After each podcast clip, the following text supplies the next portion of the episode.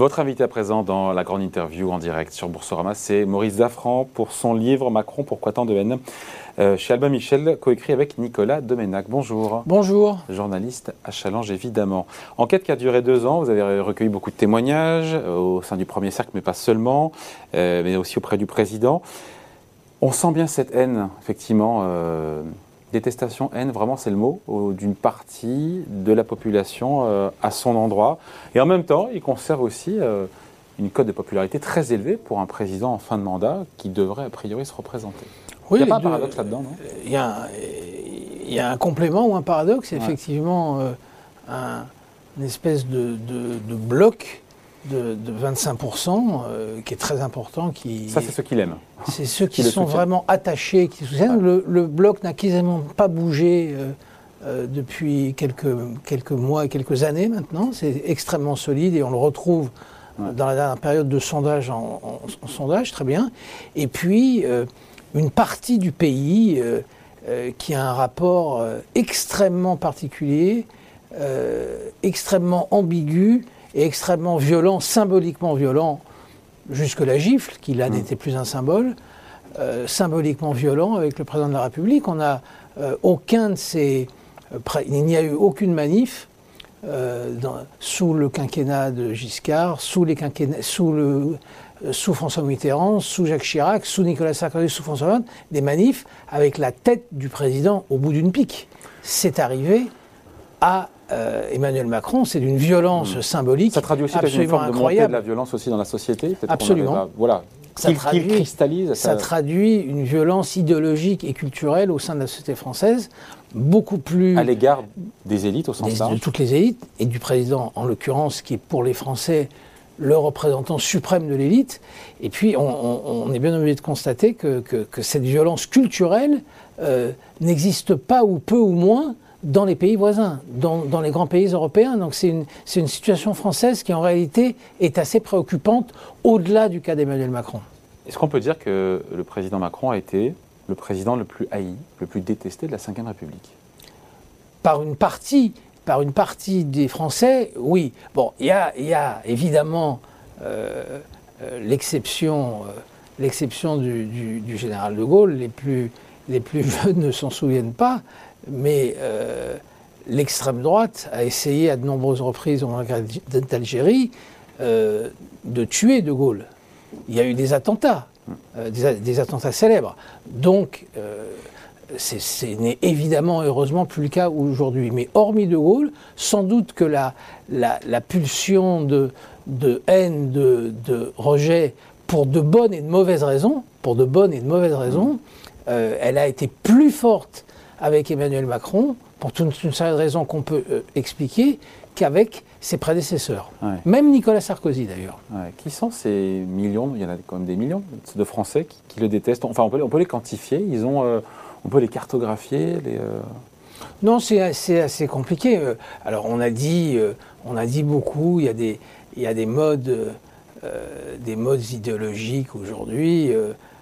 Alain Finkielkraut, par exemple, utilise beaucoup l'explication des insiders et des outsiders, ceux qui, ceux qui ont les, les, pieds dans le pays profond et, ceux qui ont et, ceux qui ont réussi, entre guillemets, et qui ont une vision plus européenne, plus mondialisée, plus universelle euh, de la société et de leur propre existence. Donc, euh, selon Finkielkraut, les, les, les, les, insiders sont, sont assez anti-Macron et les outsiders, ceux qui, ceux qui vivent dans le monde, sont beaucoup plus pour Macron. Donc, c'est une coupure de classe en réalité. Mm. Bon, euh, Peut-être que ça existe. On, on se, on, on, se rend compte aussi qu'il y a un problème culturel où une, où une partie du pays, y compris dans les élites, y compris chez les journalistes, chez les éditorialistes, chez les commentateurs, chez les intellectuels, n'ont pas supporté, dans le fond, ne supportent pas, depuis le début, depuis la campagne précédente, euh, qu'un jeune type euh, de moins de 40 ans euh, prenne le pouvoir. De quel droit? Il n'a il a jamais fait de, politique, il n'a pas milité, il ne s'est pas présenté à des élections cantonales, régionales, députés, le parcours, obligatoire, et il n'a pas de parti, euh, il ne fait pas selon les règles convenues, et en, plus ça marche. Mais c'est insupportable. Et puis, et puis il y a eu ce, il y a eu ce procès qui annonçait la suite, qui annonçait la suite de la situation française aujourd'hui avec une extrême droite ultra puissante. Euh, il y a eu ce procès très désagréable euh, pendant, euh, pendant toute la campagne, la précédente campagne mmh. présidentielle, sur le banquier Rothschild, en insistant très fort sur le mot Rothschild. Mmh, mmh. C'est-à-dire c'était une, c'était une campagne absolument dégueulasse qui, on peut parfaitement critiquer Macron et toute sa politique, c'est pas le problème, mais insister à ce point euh, sur le banquier et sur le banquier Rothschild, euh, c'est quand même très particulier. Quelle est sa part de responsabilité au président dans cette détestation par une partie des Français, de ce ressentiment? Il est, encore une fois, il a multiplié les erreurs, les petites phrases. Euh, alors certains diront déplacées, d'autres diront choc trouver un boulot en traversant la rue, on s'en souvient, encore plus récemment, et c'est pas un dérapage selon vous, sur les emmerder les vaccinés. Est-ce que tout ça n'a pas été vécu comme une forme d'arrogance Il, a, sa part de responsabilité. évidemment, il a une, part de une large responsabilité une part importante en tout cas, c'est difficile de la quantifier, mais il a évidemment une part de responsabilité. D'abord, d'abord il ne faut pas oublier, il faut pas oublier euh, qu'il a fait sa campagne et qu'il a gagné en partie sur le concept de bienveillance. C'était, très, c'était un choix, euh, c'était un choix très important. C'était euh, c'était philosophiquement et politiquement un choix très important. C'est grosso modo euh, euh, ce que la deuxième gauche demandait depuis des années. C'était, c'était très rocardien comme concept, la, la, bienveillance. Euh, c'est, c'est pas ce qu'il a montré. C'est pas ce qu'il a montré avec deux mesures immédiates. La suppression d'une partie de l'ISF, qu'on peut parfaitement euh, comprendre sur le plan économique, sans doute c'était une bonne décision. Sur le plan symbolique. Les APL. C'est plus les APL. La baisse les des aides logement. Voilà. Les aides logement pour les étudiants, ça s'est joué sur des sommes ridicules. C'était moins 3 euros par mois, moins 7 euros par mois. Ça a eu un, effet euh, absolument, euh, absolument terrible. Le détonateur, il est là? C'est un des détonateurs sur le, le, fait que. Mais. Euh, euh, et, s'il était de droite Et s'il était tout simplement libéral Et s'il n'était pas, comme il nous a dit pendant la campagne, de droite et de gauche. Donc ça c'est péché originel, mais après, encore une fois, il y a Alors toutes les après, euh. il y, a il y a le style. Le style a incontestablement, incontestablement joué. Pas le style jupitérien, ça, ça a plutôt plu. Euh, le, le, le, Louvre, ce jeune homme qui arrive tout seul, etc. Ça, ça a plutôt plu. Il y a eu ces, ces petites phrases qui, effectivement, euh, il, il, a, il a mis du temps à comprendre qu'un président ne parle pas comme ça. Mm, mm. Il a mis du temps. Et, et, et, et depuis deux ans, il n'y a plus de, petites phrases. Sauf celle sur emmerder les. Euh, Sauf que moi je considère que c'est pas une petite phrase parce que c'est un choix politique hmm. très euh, très clair, très net qui est assumé.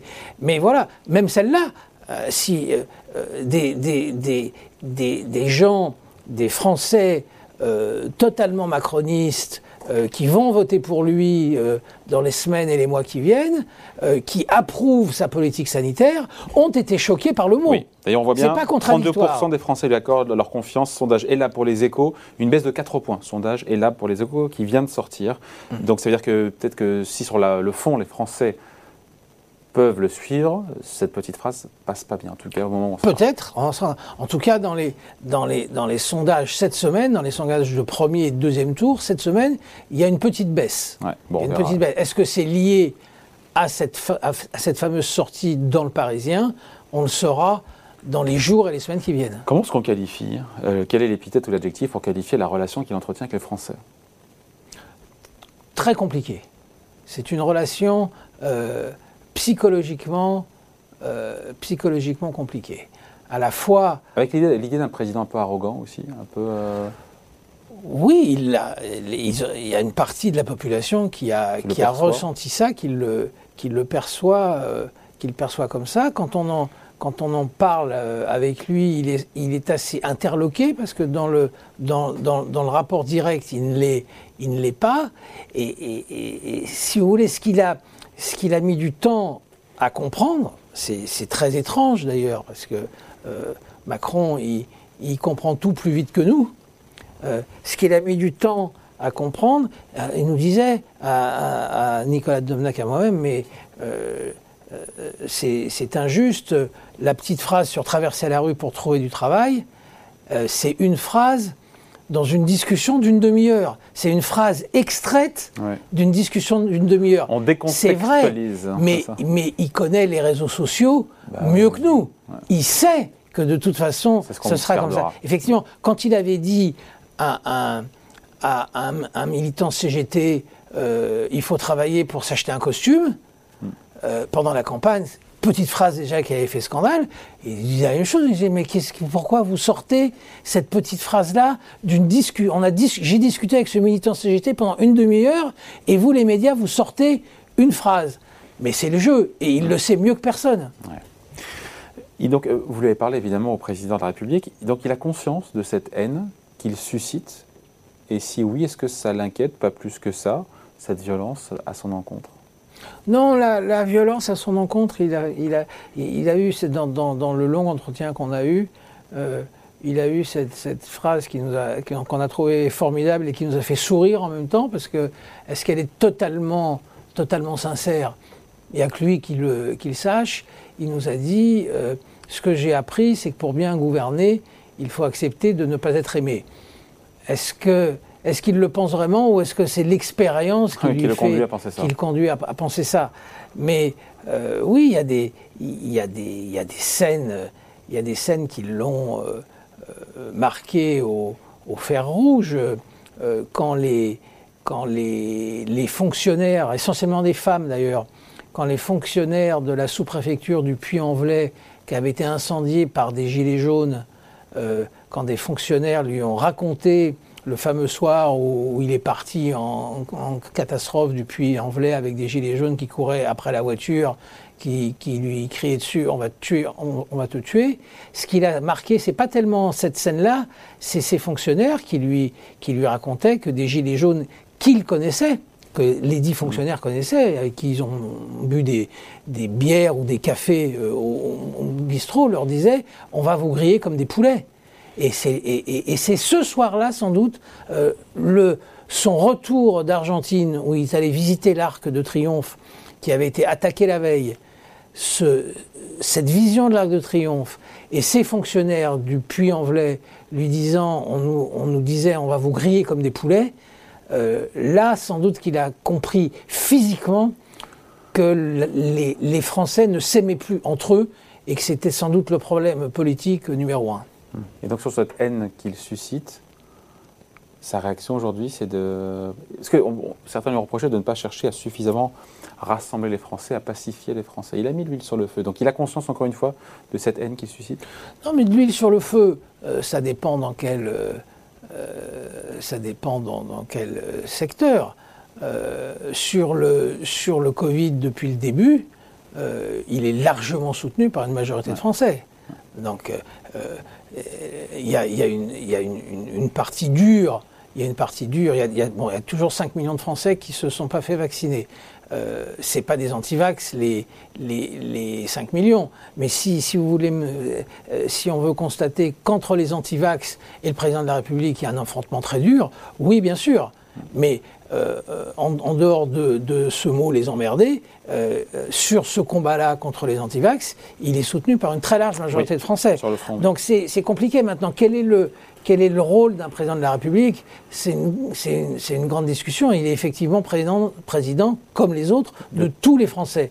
Donc c'est compliqué. Mais là, euh, contre les antivax, par exemple, il est, il est engagé dans un combat qui, effectivement, sur le fond, est un combat extrêmement dur et qui est soutenu d'ailleurs pour le coup sur le fond par, par les Français. Par la majorité des Français. Euh, pour 48% des Français, Emmanuel Macron sera réélu. Euh, sondage et Lab pour BFM TV qui vient de sortir. Et là, loin derrière, loin derrière, à 14%. Enfin, 14% des Français voient Valérie Pécresse ou Marine Le Pen comme euh, potentiellement gagnante de cette élection. finalement, il est, il est, en bonne posture quand même pour l'instant. Oui, mais quand on voit ça, ou, ça ne vaut pas grand-chose C'est pas contradictoire. C'est pas contradictoire. 48%, c'est un chiffre très important. C'est l'écart, moi, qui me surtout. Oui, l'écart. Mais ça montre, ça montre deux choses. Euh, euh, ça montre que, un, euh, il, a su s'imposer comme un leader, y compris pour ceux qui ne voteront pas pour lui et pour ceux dans ceux qui ne voteront pas pour lui qui le détestent. Mais une majorité de Français reconnaissent qu'il a la carrure, la connaissance des, dossiers, etc., etc. Et qu'il a ce socle de 24%, 24-25% premier tour. Ça, c'est une, une première chose. Bon, il sait, il, euh, les Français ont conscience qu'il est capable d'être chef de l'État. Voilà. Et c'est toute la question des oppositions. Et c'est ce qui explique cet écart absolument terrifiant, qui, qui n'est pas sain pour la démocratie, qui n'est pas sain. Cet écart montre qu'aujourd'hui, une majorité de Français, y compris les anti-macronistes, euh, ont des doutes sur les capacités présidentielles des autres principaux candidats, essentiellement de Valérie Pécresse et de Marine Le Pen. Dans, euh, ces, deux chiffres montrent exactement le, chemin que doivent parcourir Valérie Pécresse et Marine Le Pen pour être en mesure d'affronter Emmanuel Macron dans quelques semaines. Il faut qu'elles aillent très vite parce qu'il reste plus beaucoup de temps. On sort du livre, on va se quitter là-dessus. Sur le début de campagne de Valérie Pécresse, vous n'êtes pas convaincu Un, je crois, et, deux, par rapport à Marine Le Pen qui voit son image s'adoucir grâce à, Éric Zemmour, qu'est-ce que ça vous inspire Marine Le Pen, c'est un miracle. Marine Le Pen, euh, c'est un, malheur et un miracle. Le malheur, c'est qu'effectivement, tous les chiffres montrent que si Éric Zemmour n'avait pas été candidat, elle est au deuxième tour assez largement. Donc ça, ça c'est le malheur. Le miracle, c'est qu'Éric Zemmour a totalement transformé son image. Totalement. Ça, ça c'est un miracle. Elle, elle apparaît effectivement aujourd'hui comme une candidate euh, recentrée, même si c'est pas vrai d'ailleurs, comme une, même, comme une candidate euh, recentrée, euh, humaniste, mère de famille, sympa, etc. Donc ça, c'est le miracle. quant à Valérie Pécresse, euh, pour être élue, elle a absolument besoin d'être la chef de toutes les droites. Je ne parle pas de l'extrême droite, d'être la chef de toutes les droites. C'est-à-dire depuis la droite d'Éric Ciotti jusqu'au centre droit. Euh, si elle ne, si elle ne, c'est ce qu'a réussi Chirac, c'est ce qu'a réussi Sarkozy. C'est ce qu'a réussi Sarkozy. Si elle ne le réussit pas, elle ne peut pas gagner l'élection présidentielle. Pour l'instant, elle, elle ne, pour l'instant, on a plutôt l'impression euh, qu'elle travaille en duo euh, avec Eric Ciotti. C'est sans doute utile pour le premier tour. Ça risque d'être très compliqué pour son image générale. Bon voilà, merci en tout cas, merci d'avoir été avec nous. Donc euh, Maurice Zaffran pour ce livre Macron, pourquoi tant de haine Confidence au cœur du pouvoir, c'est Chalbin Michel, coécrit avec Nicolas Domenac. Merci beaucoup. Merci à vous. Au revoir.